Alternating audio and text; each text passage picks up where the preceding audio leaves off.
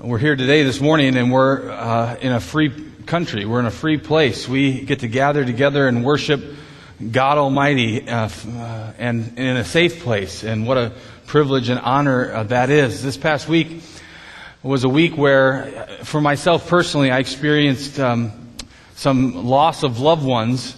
Uh, from either people that I know directly or from families of people that I, I know. Also, this past week, 22 people died as a result of a terrorist attack in, uh, in England, in Manchester. So life is precious and life is fragile. So I went online and I looked at uh, the statistics for, for life and death. And uh, 53, 55.3 million people die every year in the world. That's 152,000 people each day. That's 6,300 people each hour. Um, death is a reality uh, for all of us. And so today, as we are taking a break from our sermon series, uh, I was thinking of this fact and, and seeing people who lost loved ones, seeing people also on Facebook who lost their pets, seeing the reality of sin in our world is that death is a reality. And the thought came to my mind, the scriptures that says, uh, we do not grieve as those who have no hope. First Thessalonians chapter 4. And uh, as I began to dwell on that verse, I, I believe I asked the Lord to give me a message for us this morning to encourage us, uh, to encourage us as we go to God's Word, as we look at the reality of the world in which we live, where death seems to rule and reign. So today we're going to talk about heaven. Today we're going to talk about the reality of heaven for those who believe in Jesus, for those who are trusting in Him, the great and glorious promise that we have in heaven. In 2014, Pew Research did a survey on Americans and they found that 72% of Americans believe in heaven. However, they, different, they differ on a lot of different things that they believe about heaven. Most people seem to get their ideas uh, about heaven from television or movies and what their friends say or in conversations with other people. And so this has led to a very subjective view of heaven, even among Christians. This past week I was reading about a woman who, as she was growing up, she grew up in a, in a strict Christian home. She became a Christian when she was seven years old, and she was always told that when she got to heaven, she wouldn't know anybody there. She wouldn't remember anything from her life this led her to start to think about heaven and start to think about it, and it, and it scared her. She said, quote, I have a fear of heaven and eternity. A fear of heaven. There was a pastor in an evangelical seminary, a seminary trained pastor who said that he didn't like thinking about heaven. He says this, I would rather be annihilated than go to a place where it's going to be uh, endless, tedious boredom. He said, quote, I can't imagine floating around in clouds for an eternity with a harp. John Eldredge, who wrote a book called The Journey of Desire, he says that most Christians think that heaven will be an unending church service, an unending, boring church service, and Many people start feeling that way and they start to think about that and they say, man, I'm not very spiritual now because I'm not even, I don't like that idea of an unending church service and I'm thinking about heaven, but man, maybe I better just take my medicine. Heaven will be okay.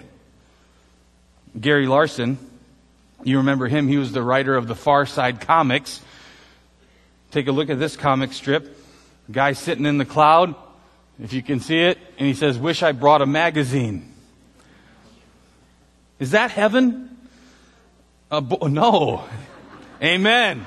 Yes. Let's close in prayer. Um,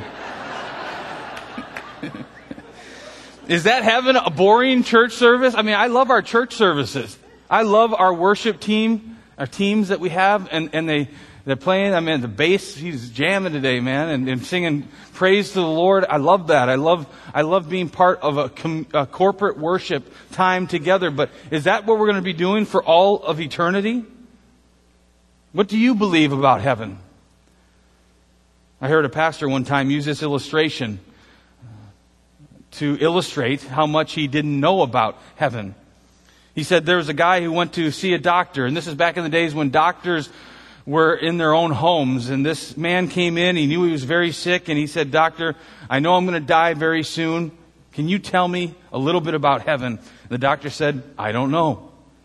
The patient said, You don't know? You're a Christian. You're supposed to know these, th- these things. And he said, I don't know. But then there was a rustling outside of the door of the doctor's office in his own home there. And he went and he opened the door and there was this dog and the dog rushed in and jumped on him and was so excited and happy to see his master.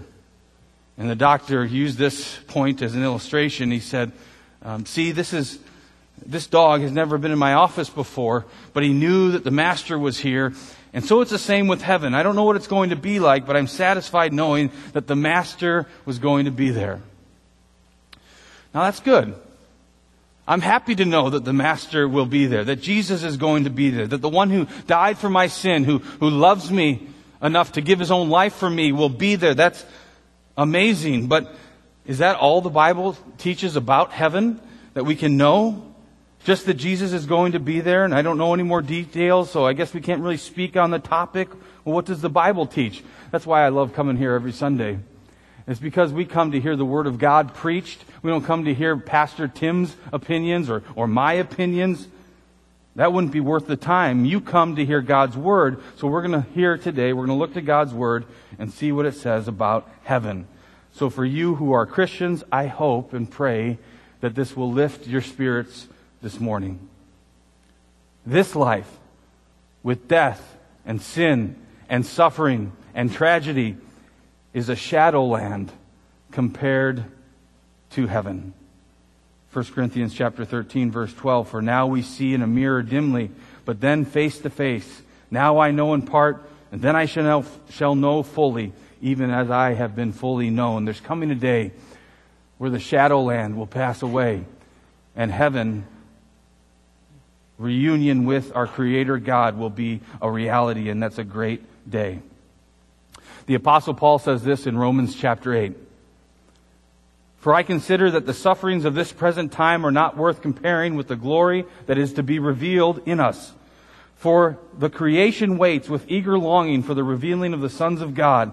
For the creation was subjected to futility, not willingly, but because of him who subjected it, in hope that the creation itself will be set free from its bondage to corruption and obtain the freedom of the glory of the children of God. For we know that the whole creation has been groaning together in the pains of childbirth birth until now. And not only creation, but we ourselves, who have the first fruits of the Spirit, groan inwardly as we await eagerly for adoption as sons, the redemption of our bodies. For in this hope we are saved. Now hope that is seen is not hope, for who hopes for what he sees? But if we hope for what we do not see, we wait for it with patience. There's a lady, her name was Florence Chadwick. She swam across the English Channel. Uh, she also then went and tried to swim from the Catalina Islands off the southwest coast of California uh, to Los Angeles. It's about 20 miles. She went in the water, and if you've ever been in the Pacific, it's cold water, even down in California. And she swam. She swam for 15 hours, and as she was going, she was struggling. She had been going a long time. The boat that was alongside her for safety, her mother was in that boat, encouraging her, pushing her on to keep going. You can do it. You can do it.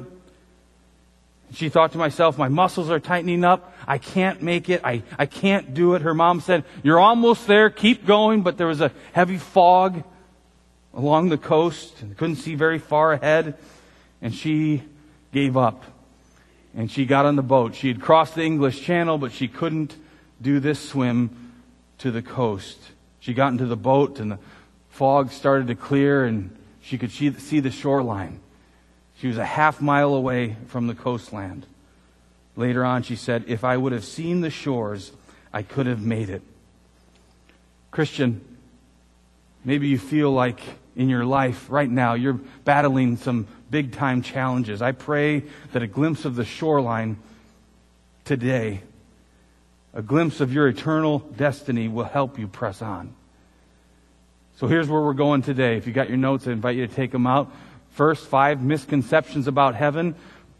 Then four promises from 1 Thessalonians chapter 4, the three questions to ask, two roads that don't lead to heaven, and one way uh, to be saved. So let's start number five. Five misconceptions about heaven. Number one. In heaven, all of your dreams will come true. This is fantasy. This is the, the fantasy island view of heaven. How many people are old enough to remember the show Fantasy Island? Deplane, deplane. This is the fantasy of all my wishes will come true. My every desire will be satisfied. By the way, this is one of the, uh, this mistaken false religion promises of Islam that would have terrorists fly planes into buildings or blow themselves up, that they would go to heaven then and experience uh, life with 70 virgins. This is not true. I would like to be six six in heaven. That would be great. That would be awesome. I could experience life being tall and not short, but I'm not promised that. So what does the Bible say? 1 John chapter uh, 3 verse 2 says that Jesus appears and when he appears, we shall be like him for we shall see him as he is. Our promise is that we will be like Jesus in eternity. We will be like him, glorified. More on that later. Number two, in heaven you won't remember your earthly life. How many people have ever heard that or you've been told that? In heaven you won't remember your earthly life. I had a guy come to me who was very disturbed and he had been listening to Christian radio. He believed in Jesus. He was struggling to, to, to find uh, a, a way to live for the Lord and he had a family and working hard in his job. People were telling him that you will go to heaven, but you won't remember anything and this really bothered him. In Luke chapter 16, Jesus tells the parable of the rich man and Lazarus. And while it's a parable, we also can gather some truth from that parable. In that parable, Jesus says the rich man dies and he goes to Sheol, or the place of the dead. Lazarus, he goes to Abraham's bosom, or paradise. And it's there that the rich man is in anguish and he longs to even have a drop of water cool his tongue, and he asks Father Abraham in paradise with Lazarus, he, he asks, uh, let someone go to my brothers to tell them, to warn them of this reality of eternity. And then Father Abraham says, unless they would believe Moses and the prophets and, and Jesus, they won't be saved in heaven, in eternity, you remember your earthly life. Number three, in heaven, you won't know anyone. Misconception. When you get there, you won't know anybody. But of course you will. There's continuity from this life to the next life. It's a continuation of our life. In 2 Samuel chapter 12, we read of the story of David, who committed adultery with Bathsheba, and that, that resulted in a birth of a son, a child, a son, and the child dies. And as the child is dying, David is pleading to God, and he's fasting, and he's, he's repenting, and he's calling out to God to save the child, but the child dies. And after the child dies, David says this He will not come to me, but I shall go to him. In heaven, you will know people, relationships continue from this life to the next.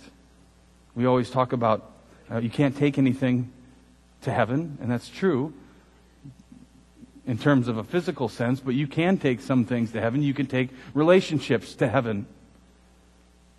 Five misconceptions about heaven. Number four, in heaven you become an angel. How many people hear that? oh, so and so died. Well, God just needed another angel. Now, I know that's someone coping with pain and, and a heartache, and, and I, I get that. Uh, but we don't become angels. In, in the created order, God created angels, He created humans, and we are different. Humans we are unique in the fact that we can have a relationship with God through Jesus Christ. And even angels, we read in the scriptures, long to look into that relationship, understand what we have as people. It's an amazing thing that we as created beings can know our Creator God, have a relationship with the God of heaven and earth, the God who created all that there is. Number five, it is not good to think about heaven or the afterlife. The common phrase there is uh, somebody who's always thinking about heaven or talking about heaven is that uh, they're so heavenly minded that they're of no earthly good. Now, if someone is just walking around with their heads in the clouds, in their, their head in the clouds, then that would be true, that they're not noticing anything around them, that they're not living life that God has called them to live, and, and that would be true, that God saves us now, not just for eternity, He saves us for the here and now, and He calls us to his mission on the earth now for his kingdom here and now, but also we can be reminded of and encouraged by the reality of heaven. C.S. Lewis says, if you read history, you'll find that the Christian that did most for the present world were those who thought the most of the next world.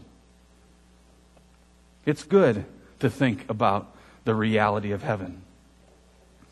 All right, four promises from 1 Thessalonians chapter 4. So I invite you to turn in your Bibles to 1 Thessalonians chapter 4.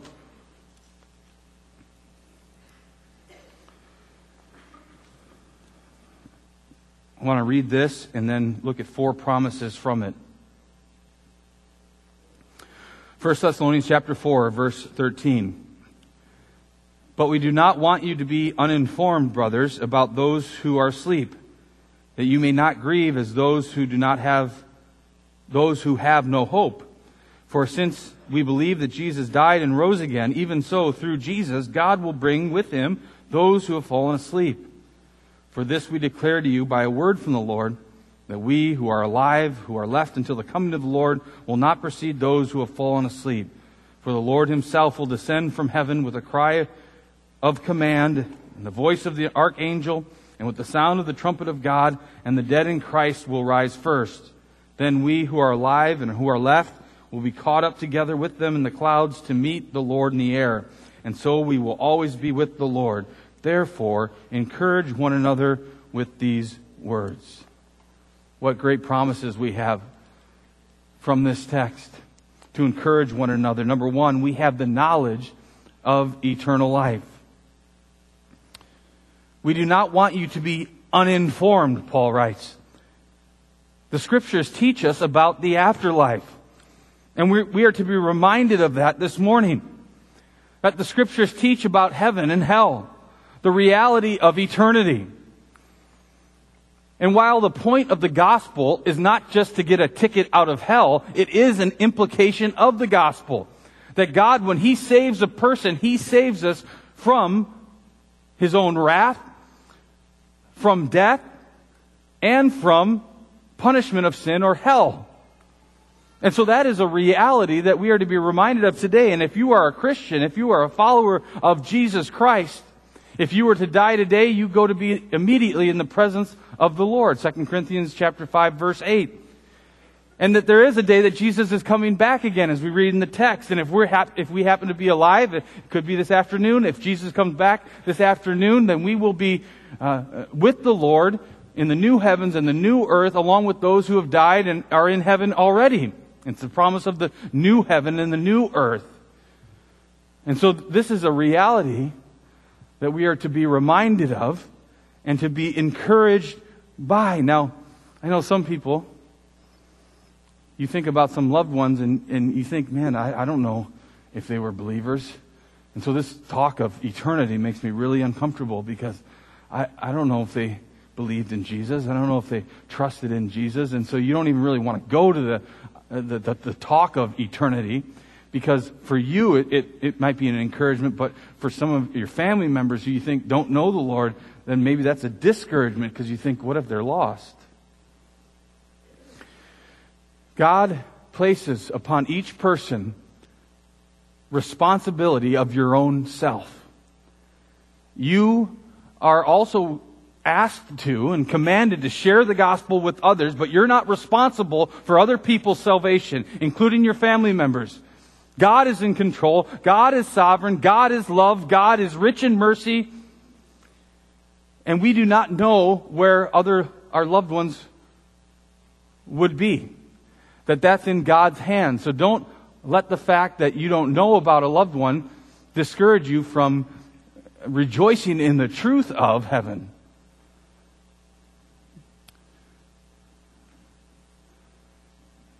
Some people, um, even at the end of their life, as I've gotten to witness and be part of, God has, in His mercy and grace, gripped them and saved them eh, even at the very end. So you even think about the hard topics of, of a suicide and, and, and untimely death, and we do not know what is in the heart and minds of people. So we commit those people into the hands of our loving and gracious God. But we're reminded of heaven this morning, and as we look to the present heaven and the future heaven, the new heaven and the new earth, we have some information in scriptures that we can go to. So I ask you to go to Revelation chapter 6. Revelation chapter 6.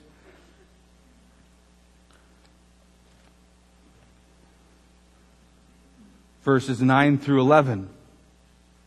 I'm going to read this, but before I do, I'll recommend to you a book called Heaven uh, by Randy Alcorn. It's one of the, I would say, uh, a, a, treasure chest of, of scriptures concerning uh, the present heaven and the final heaven, the new heavens and the new earth. And so, if you want to read more, get the book by Randy Alcorn, Heaven. Verse 9 When he opened the fifth seal, I saw under the altar the souls of those who had been slain for the word of God and for the witness they had borne. They cried out with a loud voice, O sovereign Lord, holy and true, how long before you will judge and avenge our blood on those who dwell on the earth? Then they were given a white robe and told to rest a little longer until the number of their fellow servants and their brothers should be complete, who were to be killed as they themselves had been. In his book, Heaven, Randy Alcorn gives us 21 things from these scriptures uh, that describe uh, for us the present heaven.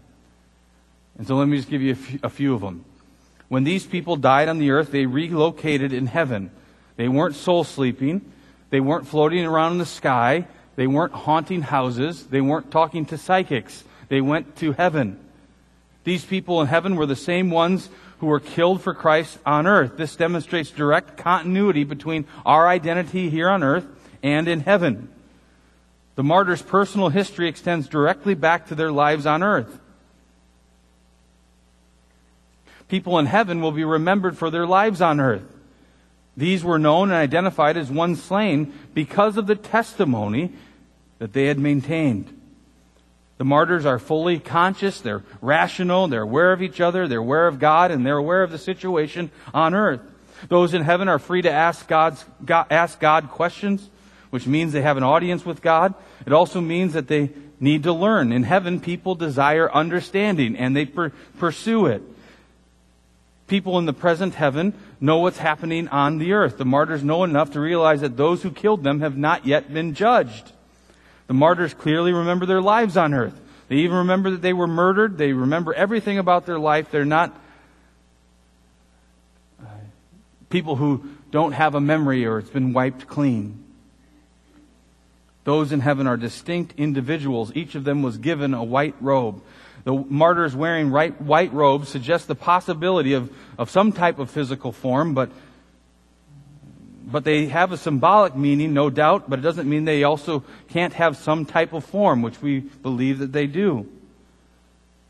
The people of God in heaven have a strong familial connection with those on earth who are called their fellow servants and brothers. So even from those short scriptures, we can learn a lot. We have knowledge of eternal life. Paul says we do not want you to be uninformed. Well, what about the final heaven? The new heavens and the new earth. That's our destination as Christians. That's where we're going. And we can read all about that in Revelation 21 and, and Revelation chapter 22. It's going to be a great thing. We'll get more to that later. Four promises. We have the knowledge of eternal life. Number two, when people die, they don't cease to exist. People don't just go into the ground and it's over. The life that we live is not just here and now, it's, to, it's the life that is to come. The cemetery is not the end of the story. Number three, Jesus Christ is bringing heaven uh, to earth. Jesus Christ is bringing heaven uh, to earth. Jesus is going to come with a loud shout, with the voice of an archangel, with the trumpet of God, and he's going to return.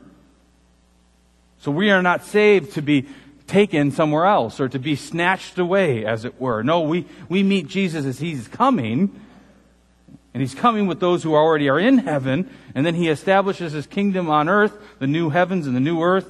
They are one and the same.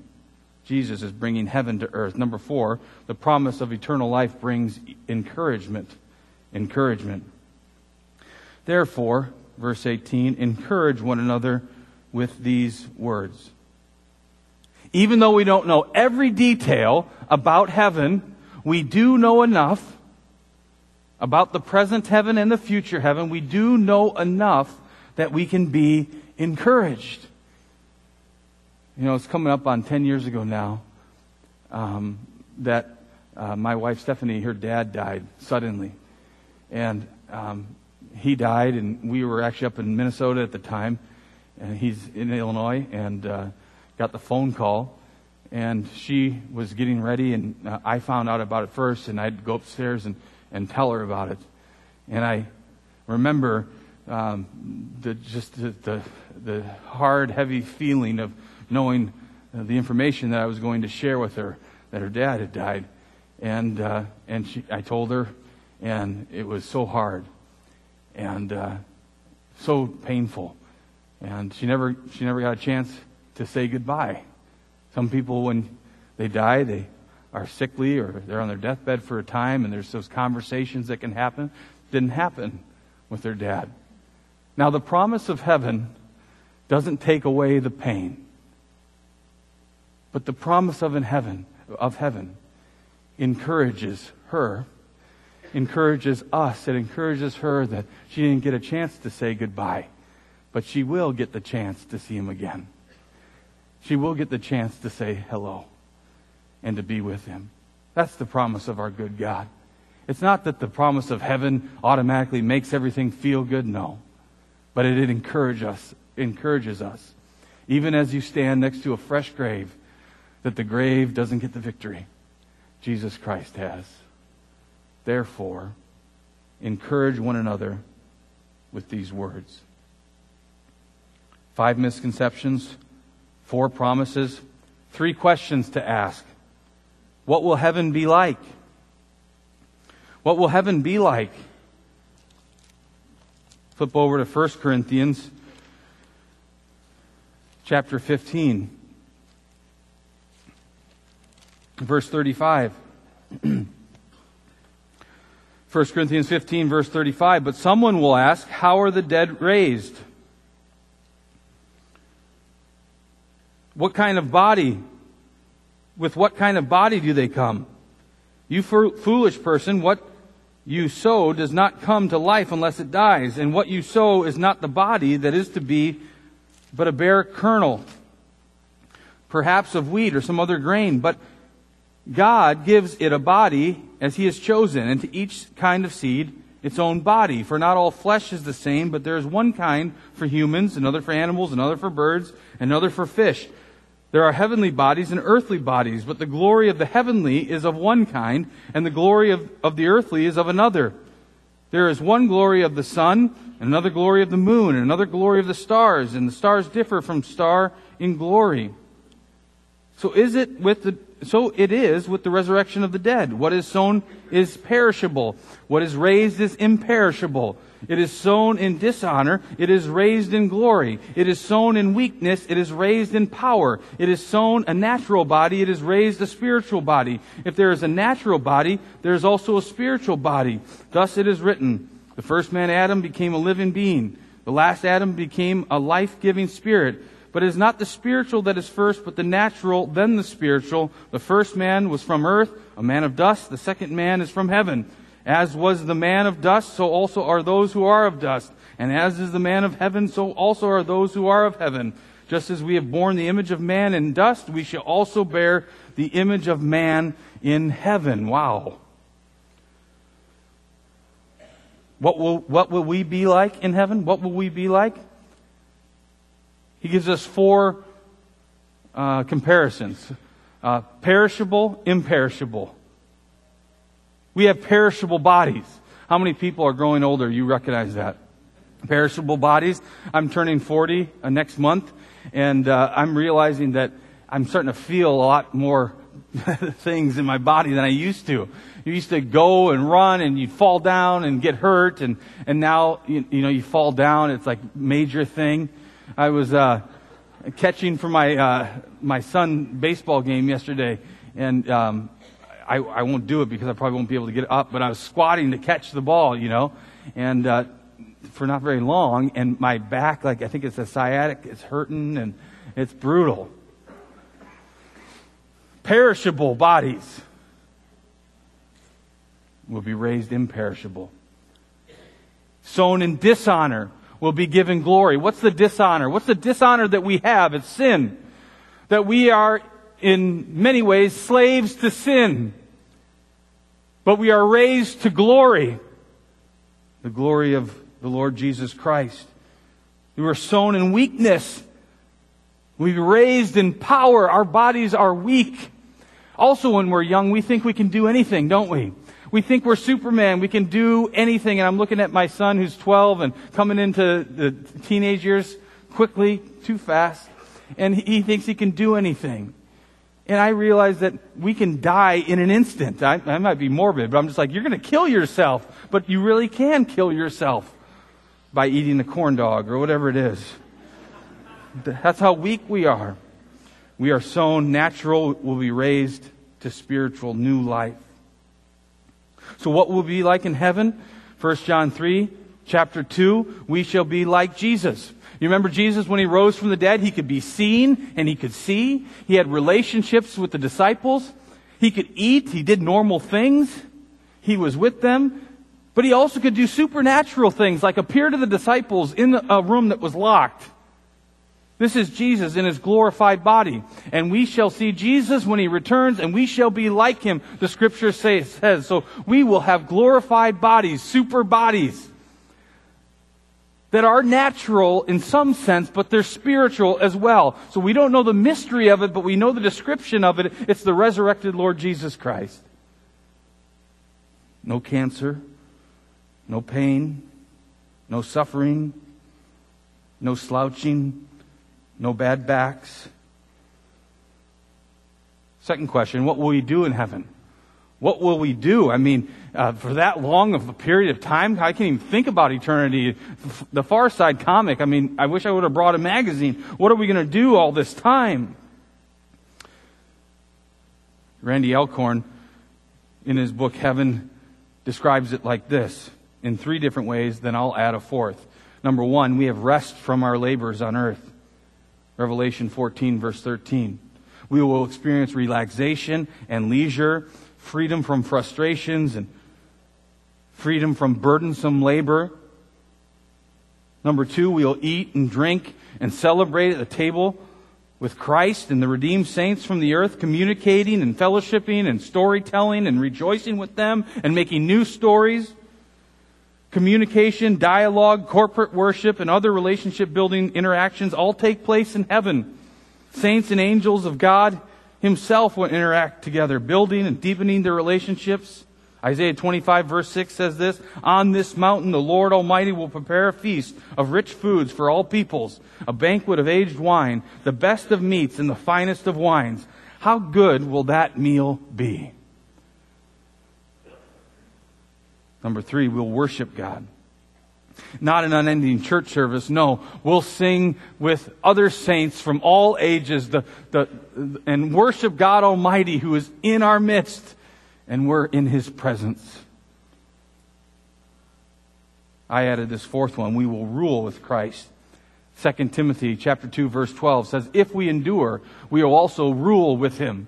Now I don't know exactly what that means, and theologians and guys a lot smarter than me have talked about it and written about it, but there's this idea of ruling and reigning with Christ, and we don't know exactly what it is, but it, it, I read this past week it could be things like uh, uh, new creations, new planets, new galaxies, or even the universe that we live in now, that God has recreated it in the new heavens and the new earth, and we get to be part of this ruling and reigning. It's a work that we do in heaven. It's amazing. Number three, what will the new heaven and the new earth be like? What will the new heaven and the new earth be like? Let me just read you a portion from Revelation chapter 21. Lots of scriptures today the first five verses. Then I saw a new heaven and a new earth. For the first heaven and the first earth had passed away, and the sea was no more. And I saw the holy city, the new Jerusalem, coming down out of heaven from God, prepared as a bride adorned for her husband. And I heard a loud voice from the throne saying, Behold, the dwelling place of God is with man. He will dwell with them, and they will be his people, and God himself will be with them as their God. He will wipe away every tear from their eyes, and death shall be no more. Neither shall there be mourning, nor crying, nor pain any more, for the former things have passed away. And he who was seated on the throne said, Behold, I am making all things new. We love new things, don't we? I love new things. I love new shoes. I love opening the new shoes. I love back when I was in junior high getting my new Air Jordans. That's before they were retro. That's back when they were the real thing. I love, I love the new car smell. Don't really get to experience, but I love the new car smell. We like things that are new. And even if you like antiques, you like antiques that are new to you, right? And things that are new. And God is making all things new. In heaven, it's, it's, it's a new thing. It's a new thing for eternity. Now we're hitting the home stretch. Two roads that don't lead to heaven. Two roads that don't lead to heaven. Number one, the agnostic road.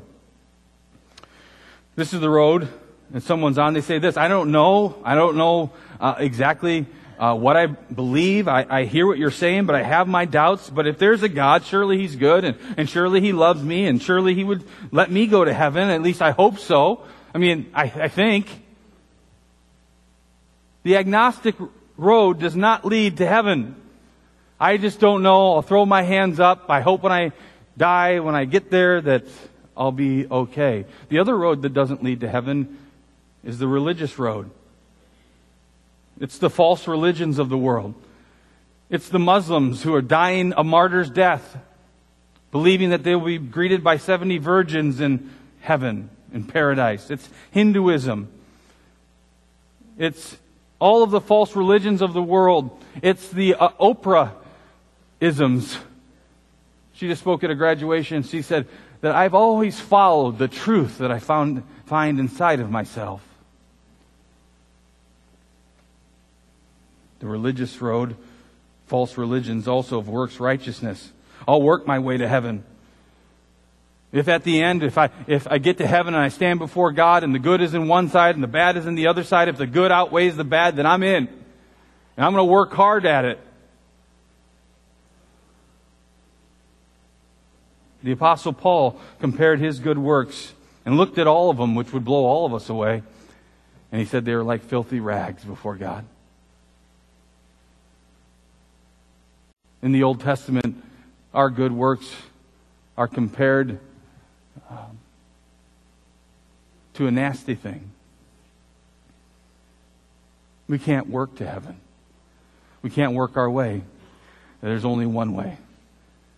And that's where we end. One way to be saved. Our only hope is found in the person and work of the Lord Jesus Christ. There is but one name given among men whereby we must be saved. It's the Lord Jesus Christ. So God delivers us from sin. He saves us from sin to have a relationship with Him. He makes full satisfaction of our sin through His cross uh, at Calvary. He died in our place for us. God demonstrated His love, His love for us in this, that while we are still sinners, Christ died for us. And for those who trust in Him, for those who believe in Him, you can have a right relationship with God. You can be restored to the way that you should be, that God created you to be. Matter of fact, it's manufact- manufacturer specifications. You will never know true fulfillment in your life unless you come to know the God who created you. And when you come and you're saved by the Lord Jesus Christ and His death and resurrection, when you're saved by Him, you have a right relationship with Him. That is the good news. You're saved. You're right with Him. And one of the implications of that then, that as his son or as his daughter, you have the promise of eternal life with him in a place called heaven. So today, as you're looking through the glass dimly, it's darkened and you see the sin and the suffering of the world and you're experiencing it yourself. As you're discouraged, as you think that there's no hope, remember that in the end God wins. And that if you trust in Him, if you're following Him, you win too. The scripture says that you will share in the glory of Christ. That's awesome. That I could share with Jesus in glory. I've sinned so much. I reject God. Yet He died for me. And I believe in Him. And by His grace, I want to live for Him and he saves me now and for eternity. Are you saved? Thank you, Lord, for your word and uh, the encouragement that it is that we don't even have to fear the grave because you've won. And you've given your victory to all those who would join you, who would on their knees, confess their sin, repent, and turn to you by faith. Thank you for your salvation. Thank you, Lord, that at your church as here at Village Bible, that you are saving people and redeeming them and, and changing them now to make a difference. But also we thank you for the reality of heaven. Lord, I pray that you would remind us of this truth, that we would encourage one another, that we would be encouraged as we glimpse the shoreline of the world that is to come. And so we pray today together that your will be done on earth as it is in heaven. In Jesus, your name we pray. Amen.